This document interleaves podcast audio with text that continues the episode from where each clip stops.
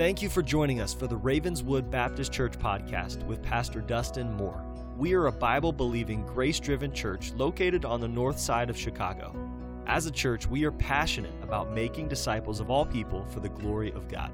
If you would like more information about our ministry, visit ravenswoodbaptist.org. Now, here's Pastor Dustin. Join me, if you will, in Joshua 24. Joshua 24. And I encourage you to have your Bibles ready, have a pen ready, have your note sheet ready that you received when you came in. Uh, the Word of God is so serious that it's important, imperative that we interact with it and we work with it as we study it. And so you are not here for me just to talk at you. We are here to together let the Spirit of God talk to our hearts by the Word. And so I, I want to encourage you to, to dig in with me for the next few moments. As we have seen over the last few weeks, the death of a world famous leader and how that dominates the news. We, in a way, we grasp the, the, the death of influential figures. As we come to the conclusion of the book of Joshua, it's been, as I mentioned already, it's the 30th message in Joshua. We see the death of Israel's great leader. Israel has been led by Joshua for several decades. Some of them, a few of them, a very small group of them probably remembered Moses. But Joshua had been the one to lead them into the land of promise. Joshua had been the leader with whom they had gone to battle. These Israelites grew up, some of them in the wilderness under Moses, but they had matured. They had matured in Canaan under the leadership of Joshua. They had wandered with Moses, but Joshua had led them home. They had struggled to find success under Moses, but Joshua led them to victory. They had no peace in the wilderness under Moses, but through Joshua's leadership, they experienced the rest that was available in Canaan. They had witnessed the failures of their parents in the wilderness but they seen firsthand the victory and the power of God in the promised land. There's definitely a picture that I want to make sure in our final message that we get when we study the Bible, Old Testament, to connect it to the New. There's a picture here of the Old and the New covenants for sure. Now, when we say the Old Covenant, we need to remember that the Old Covenant had its roots, which are found in three main promises to a man named Abraham. Those promises were that God had promised a great nation. The second promise is that God had promised a land. We call it the promised land. The third promise that God had made to Abraham was descendants as innumerable as the dust of the earth and as the stars of heaven. While the roots of the old covenant are found in God's dealing with Abraham, the terms of the covenant are laid out in Exodus 20, beginning with the Ten Commandments. After hearing God's terms, Israel replied to God's terms with these words in Exodus chapter 24. And he took the book of the covenant, speaking of Moses, and read it in the audience of the people. And they said, All that the Lord hath said, will we do, and be obedient. All that the Lord has said, we will do. We'll be obedient. So the terms of the old covenant are laid out, and Israel accepts them. And in this, we know that as much as Israel may have promised, promised to do what the Lord had said, promised to be obedient, Israel simply did not keep their end of the covenant. With Moses, we saw the struggle, we saw the failures, we saw their rebellion against God. In spite of their unfaithfulness to the covenant, God was gracious to Israel and God was, in His grace, still bringing them into the land that He had promised to Abraham several hundred years earlier. And He does so, so through the leadership of Joshua. But this is where, and I want you to listen very, try to listen very intently here. This is where we begin to see the glimpses into the new covenant. You see, Joshua, the Old Testament figure, is an Old Testament, what we call an Old Testament shadow of Jesus. Joshua is a shadow. He points toward the real thing. The shadow's not the real thing, it points to the real thing. Joshua in the Old Testament is a symbol of God's grace to Israel. Jesus is the grace of God that has visited all men. Joshua is a pillar of the truth of God and how Joshua is calling Israel to be faithful to the covenant and in being faithful to find life. Jesus comes and Jesus is the truth and the life. Joshua is a leader who brings God's people into a temporary promise, but Jesus Christ is the Savior who leads us to eternal promise. Joshua, his own name means Jehovah is our salvation. And in this name, he's a representation of a great leader, the one to come who is our salvation. In fact, Joshua so much foreshadows Christ. He so much, so much points us to Christ in, that in the New Testament he's referenced only twice, and he's referenced through his Greek name, or what would be his Greek name. Twice in the New Testament, Joshua is referenced, and he is called Jesus.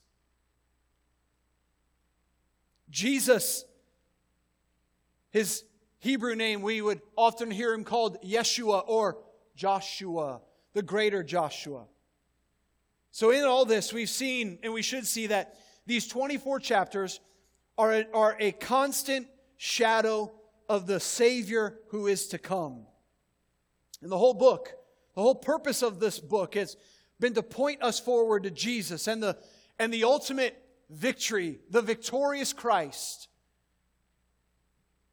And my prayer has been that in putting together 30 messages from this Old Testament book, that you have found yourself more and more not trying to be like Joshua, not trying to dig deep to find the inner Joshua in you to, to be the great leader that you think God wants you to be, but ultimately to fix your eyes on the Savior with greater love and joy. That's been our greatest hope and desire in all this, that your eyes have been turned to Christ. While also remembering that your God, my God, our God, is a faithful God. He is faithful. So we look at the last portion here, and maybe it seems a little morbid to you, but there's really important biblical themes that we need to see. And so, as quickly as I can today, I want you to see three aspects of the final portion of this passage about the death of Joshua. The first thing is I want you to see the death of a servant. The death of a servant.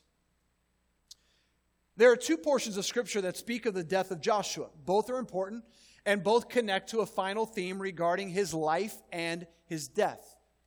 So we're going to start with Joshua 24. Look at verse 29 with me, if you would, please. We see these words.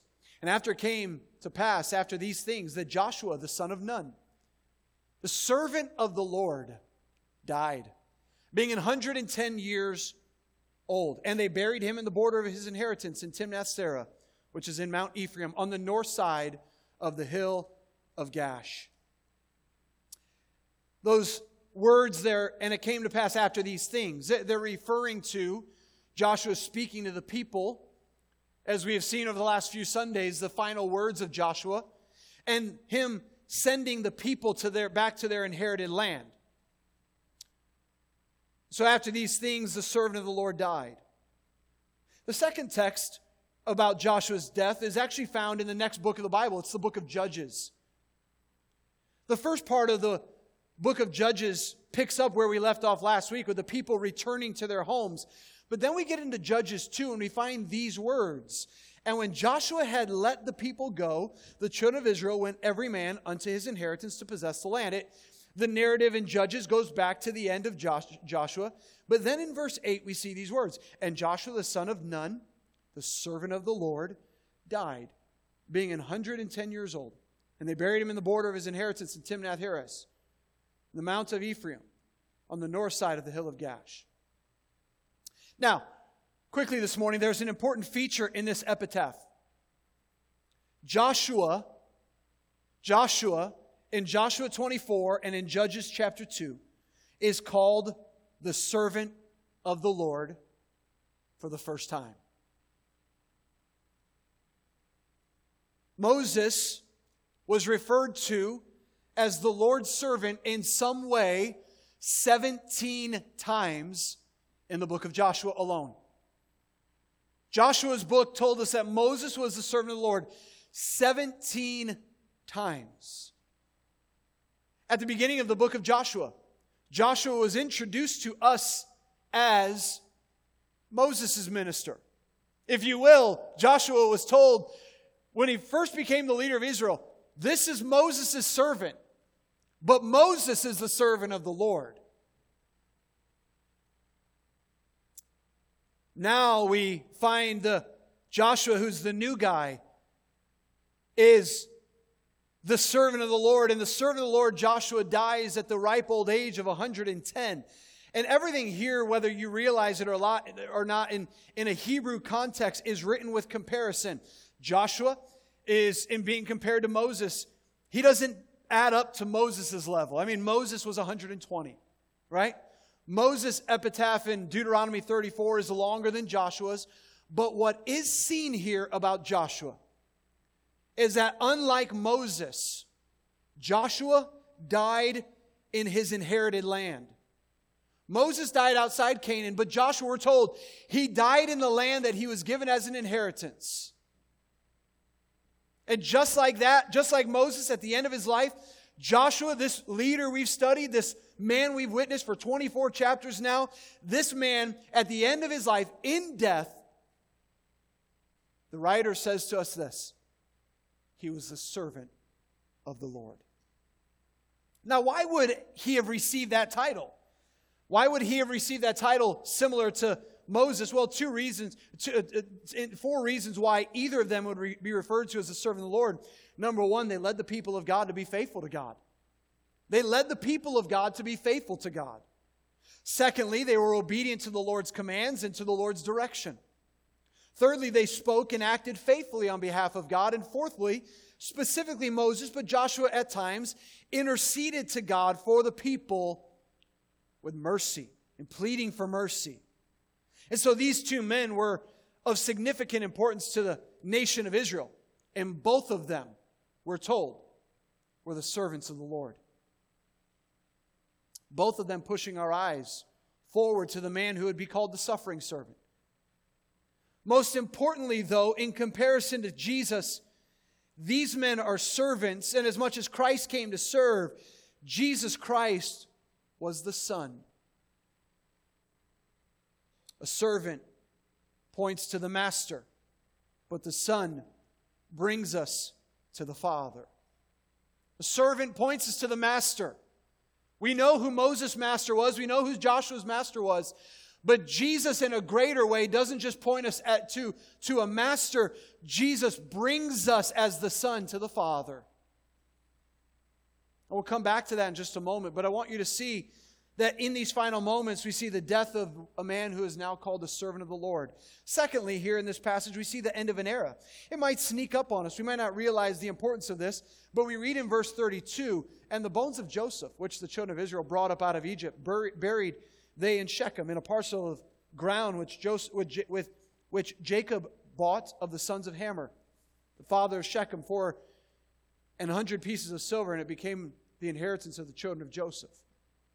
Now, what is the purpose of this? And why did it matter? Now, keep in mind, much of the context of Joshua, the book of Joshua, is about the promises of God to Abraham being fulfilled. We've talked about that constantly. This account of the transferring of Joseph's body to Canaan, to Canaan from Egypt is another reminder of the promises of God finding fulfillment. Now, I got to take you back for a moment to, to connect this for you. I want you to see Genesis chapter 50. Notice Joseph's last moments of life. He said this unto his brethren I die, and God will surely visit you and bring you out of this land unto the land which he sware to Abraham, to Isaac, and to Jacob. And Joseph took an oath of the children of Israel, saying, God will surely visit you, and ye shall carry up my bones from hence. So Joseph died, being 110 years old, and they embalmed him, and he was put in a coffin in Egypt. So Joseph and Joshua, by the way, both died at the same age, 110. And Joseph told his family at the end of his life, I don't want to be buried in Egypt. He said, God has made a promise to Abraham, Isaac, and Jacob, and God is going to visit you, and God is going to take you out of Egypt, and God is going to take you into a land.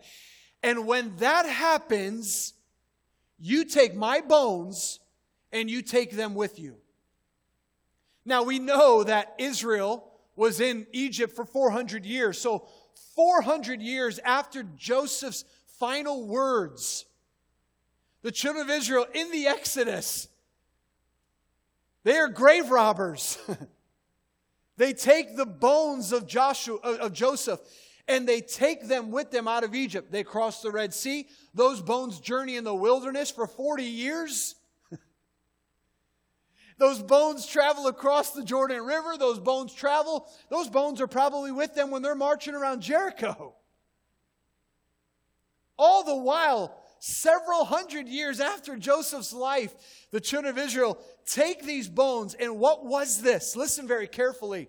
To go back to Joseph, this was an act of faith. Joseph said, I'm going to be dead.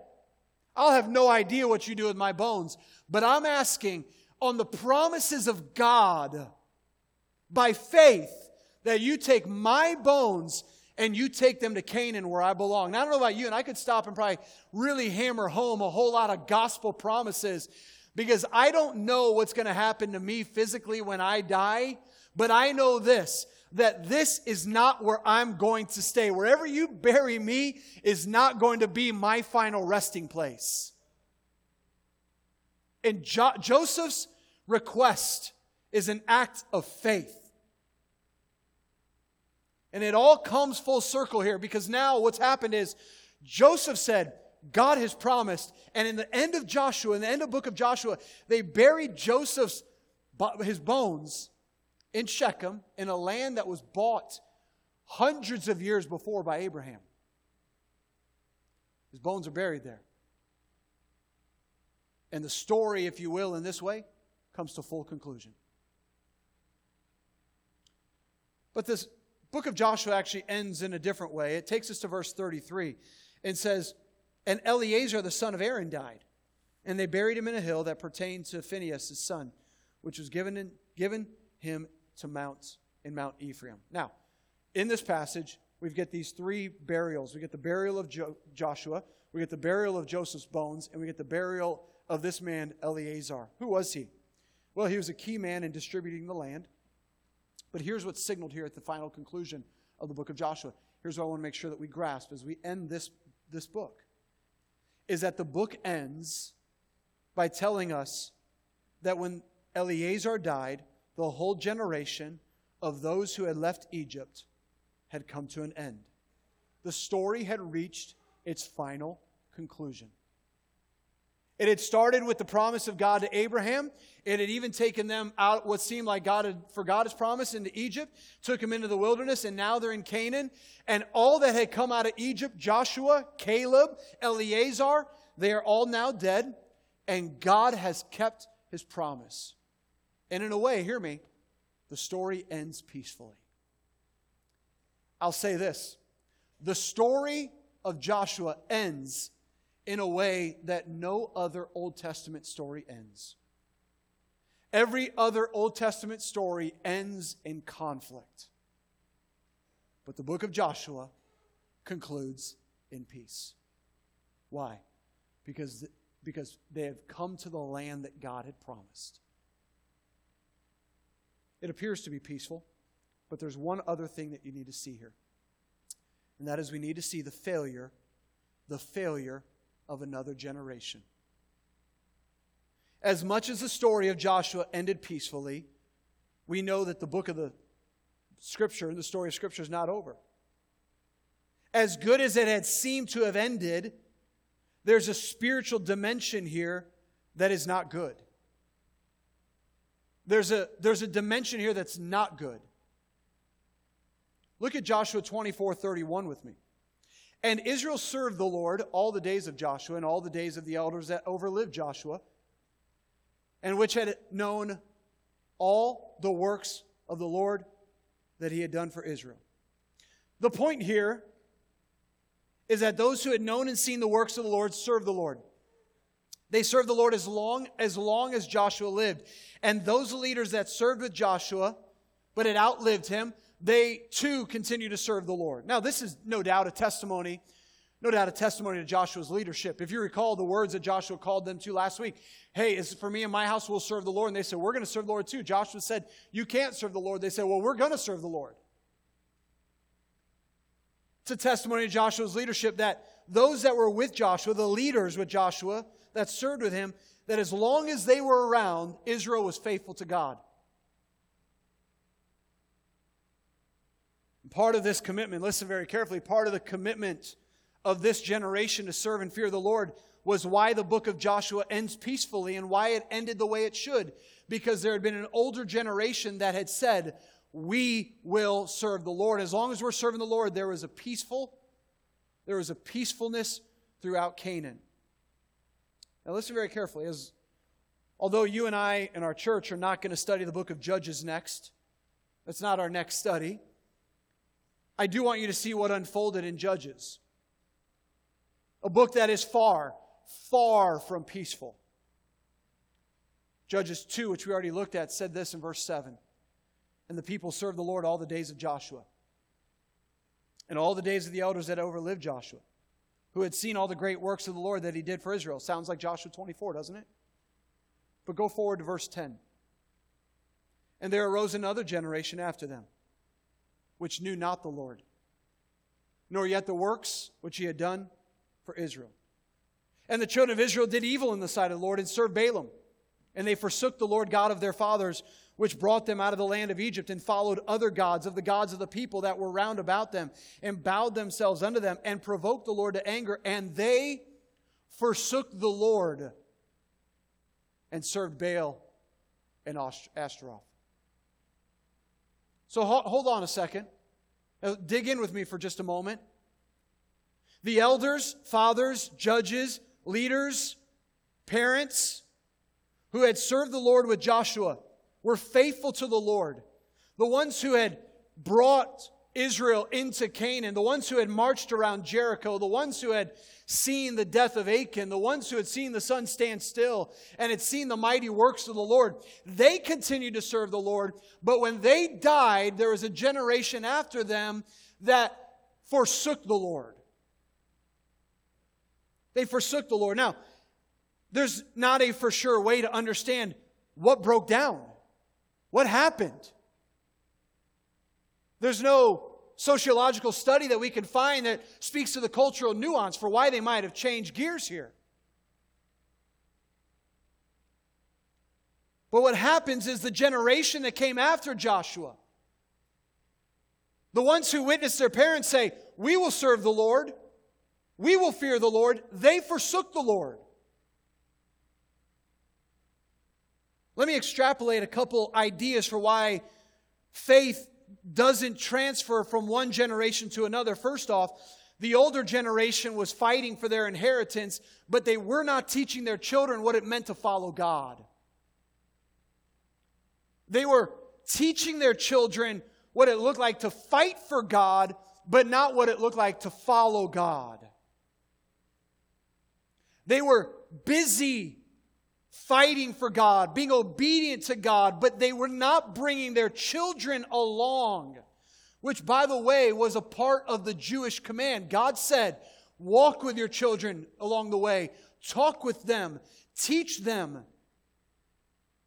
Now, listen very carefully. I say, I'm speaking today to all of us that are older, okay?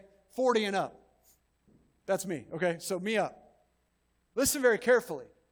There is a danger in fighting for God while failing to teach the next generation to follow God faithfully.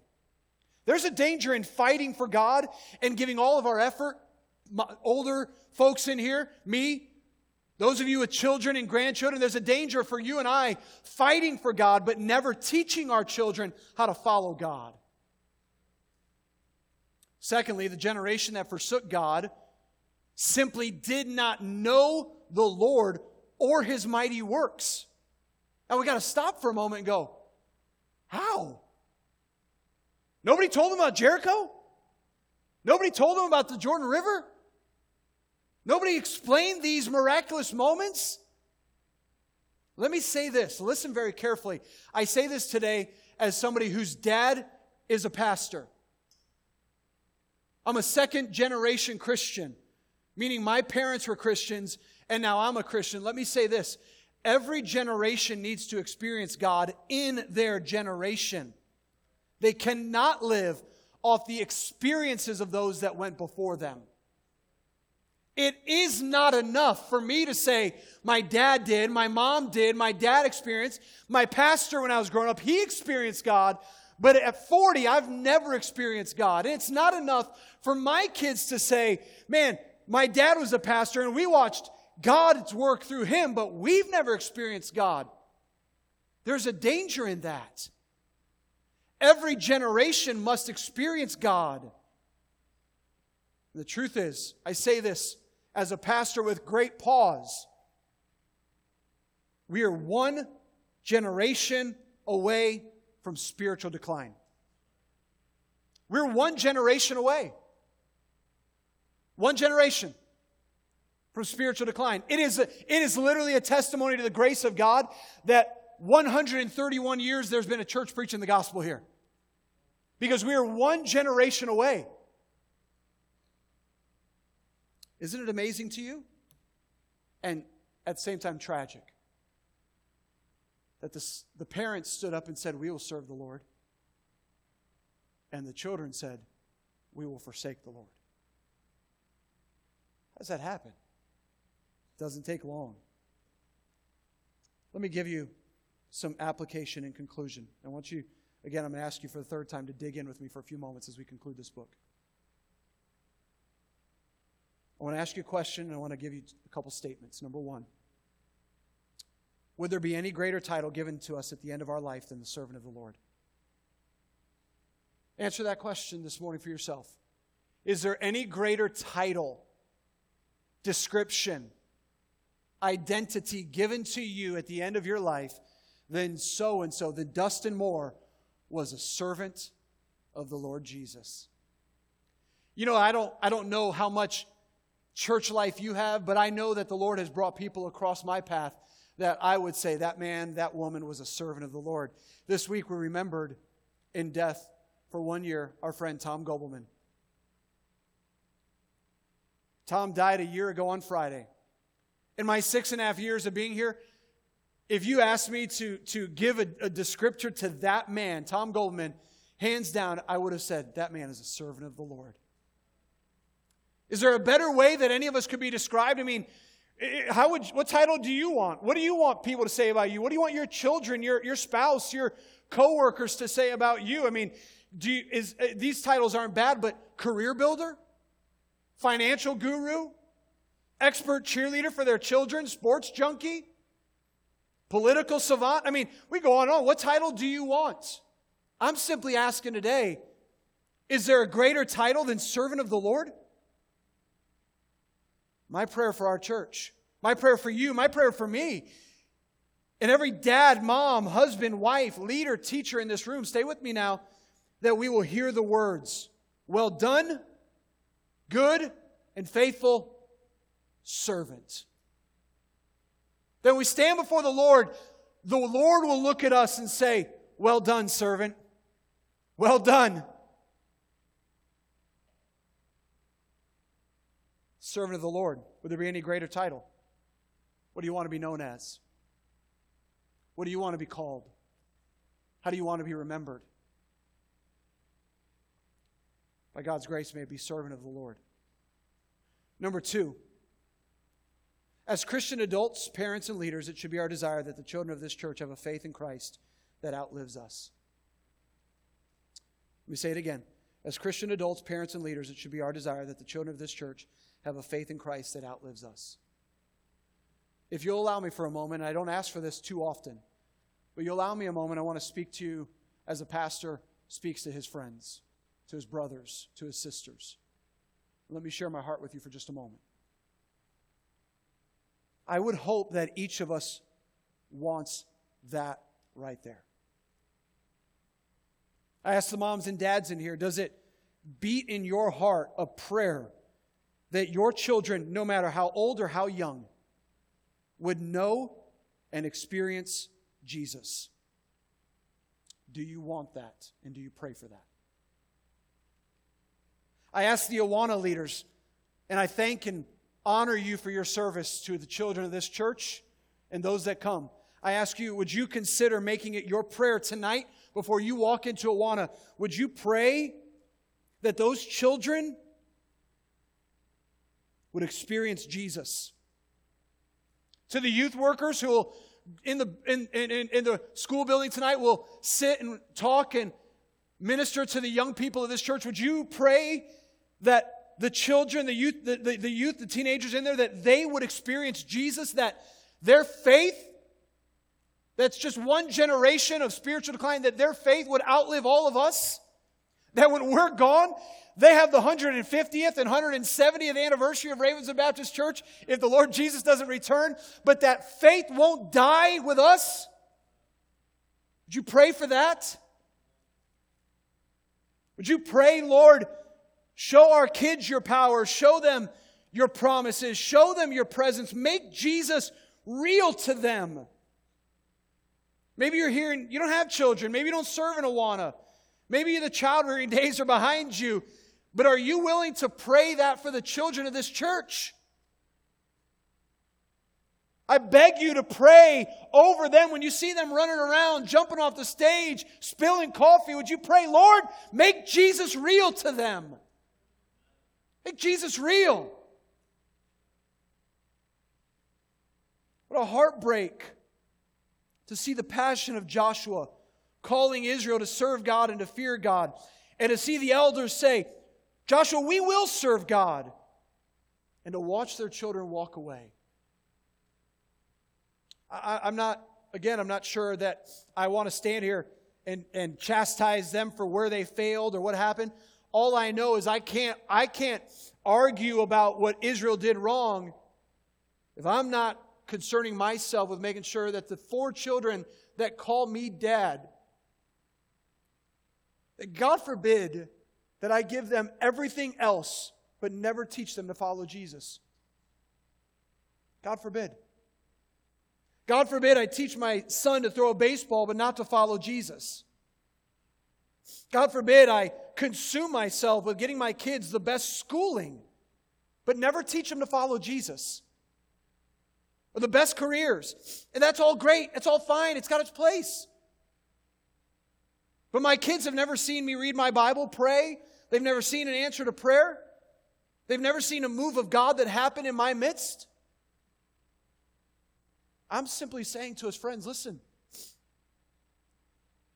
our children are going to know whether we're playing church and trying to play religion or not. I'm asking, are we teaching them to follow Jesus? Are we praying that they would have a faith that outlives every one of us? And so let me challenge the parents in here for a moment, because I'm definitely not an expert in this study. I have no interest in ever writing a book about child rearing. And I caution from giving parenting advice because I'm not the expert. Let me say this, though. If I want my children to have a faith in Christ that outlives me, what decisions am I making right now as a parent that is helping that goal come about? What decisions am I making? What decisions am I making as a parent that is going to help my children give them the best chance to see my their, their faith go throughout the rest of their life? I get it. Can you force that outcome? No. I can't force my children to follow Jesus. I can't force it. But hear me, listen. Can you model an example of following Jesus in your home? Yes. Can you model an example of true Christianity? Yes. Can you, as a parent, model an example of faithfulness to the Lord's people every Sunday? Yes.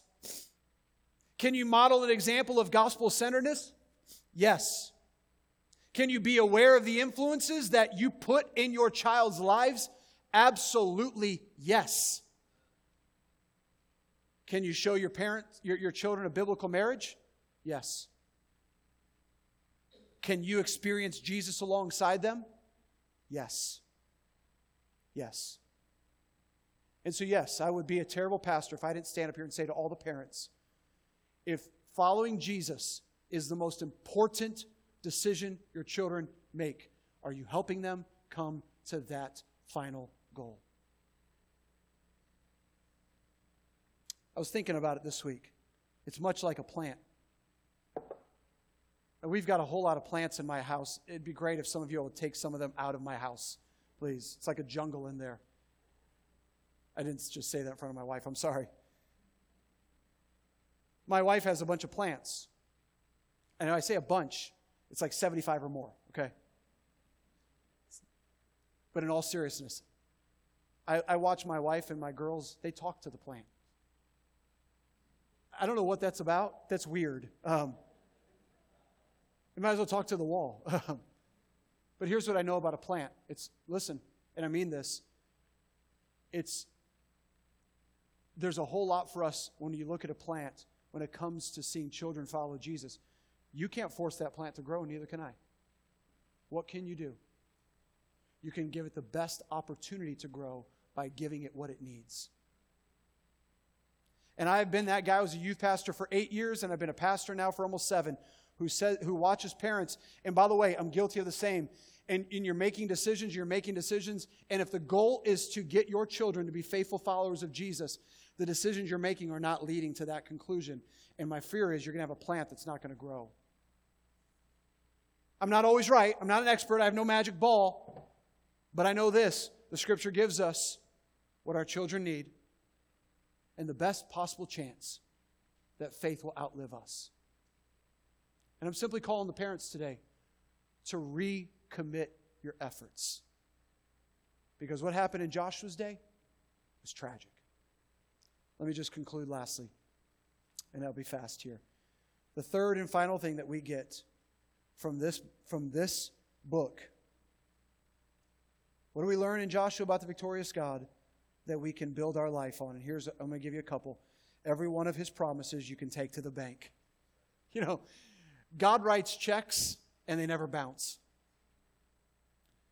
If God has made a promise, the book of Joshua is this giant book screaming, He will do what He said. And if God has promised to do what He said, what promise can you and I build our life on? There's a lot of them. Let me give you one from Joshua specifically. It goes all the way back to the beginning, and that is this He is with us. He'll never leave us. He won't forsake us. And God fights for us. You, my friends, that seems like really simple theology, but it is very deep, and you can build the house of your Christian life on those right there. Sometimes we try to build a Christian life like building a house, and we build walls of moral living and windows of inner peace and the roof of religious activity and, and the plumbing and electricity of love and care for neighbor. But what we fail to do is to build our life on a foundation that is strong enough to hold true Christianity. And friends, the book of Joshua has told you God is faithful to his promises. That foundation is unshakable. And you can rest your entire Christianity on a faithful God. So faithful, listen, so faithful, that God sent his son Jesus Christ to die on the cross for sinners. Not just for sinners. If you've been here, you know what I'm going to say. For enemies. God sent Jesus to die for his enemies so that his enemies could be made his friends. If you're here today, you might be trying to build a religious life on a bunch of morality, and you can't. You might try to build a religious life on church. You can't. but you can build a Christian life on Jesus. You can build a Christian life on Jesus. He is the one he is where it starts and he is the only way you go forward. If you're here today and you don't know Christ as your savior, in just a moment one of our deacons and one of our pastors will be right down front. If you would like to know to ask you the old Fort Lauderdale question if you were to die today, where would you go? Would it be heaven or hell? If you want to know where you could go, these two men could take the Bible and show you how you can know. You could build your life on Jesus. If you're here today, to my friends at Ravenswood Baptist Church, to the parents, the leaders, the volunteers, the grandparents. Would to God that when we're gone, our children, the little ones in the nursery, the ones sitting around here, the teenagers, they're running the show. That scares me a little bit, as it should scare you. But wouldn't that be a testimony to God's grace? It be a testimony of God's grace? Let's pray and let's serve and let's work to that end. Please. Thanks for listening today. If you're listening for the first time, we would love to hear from you.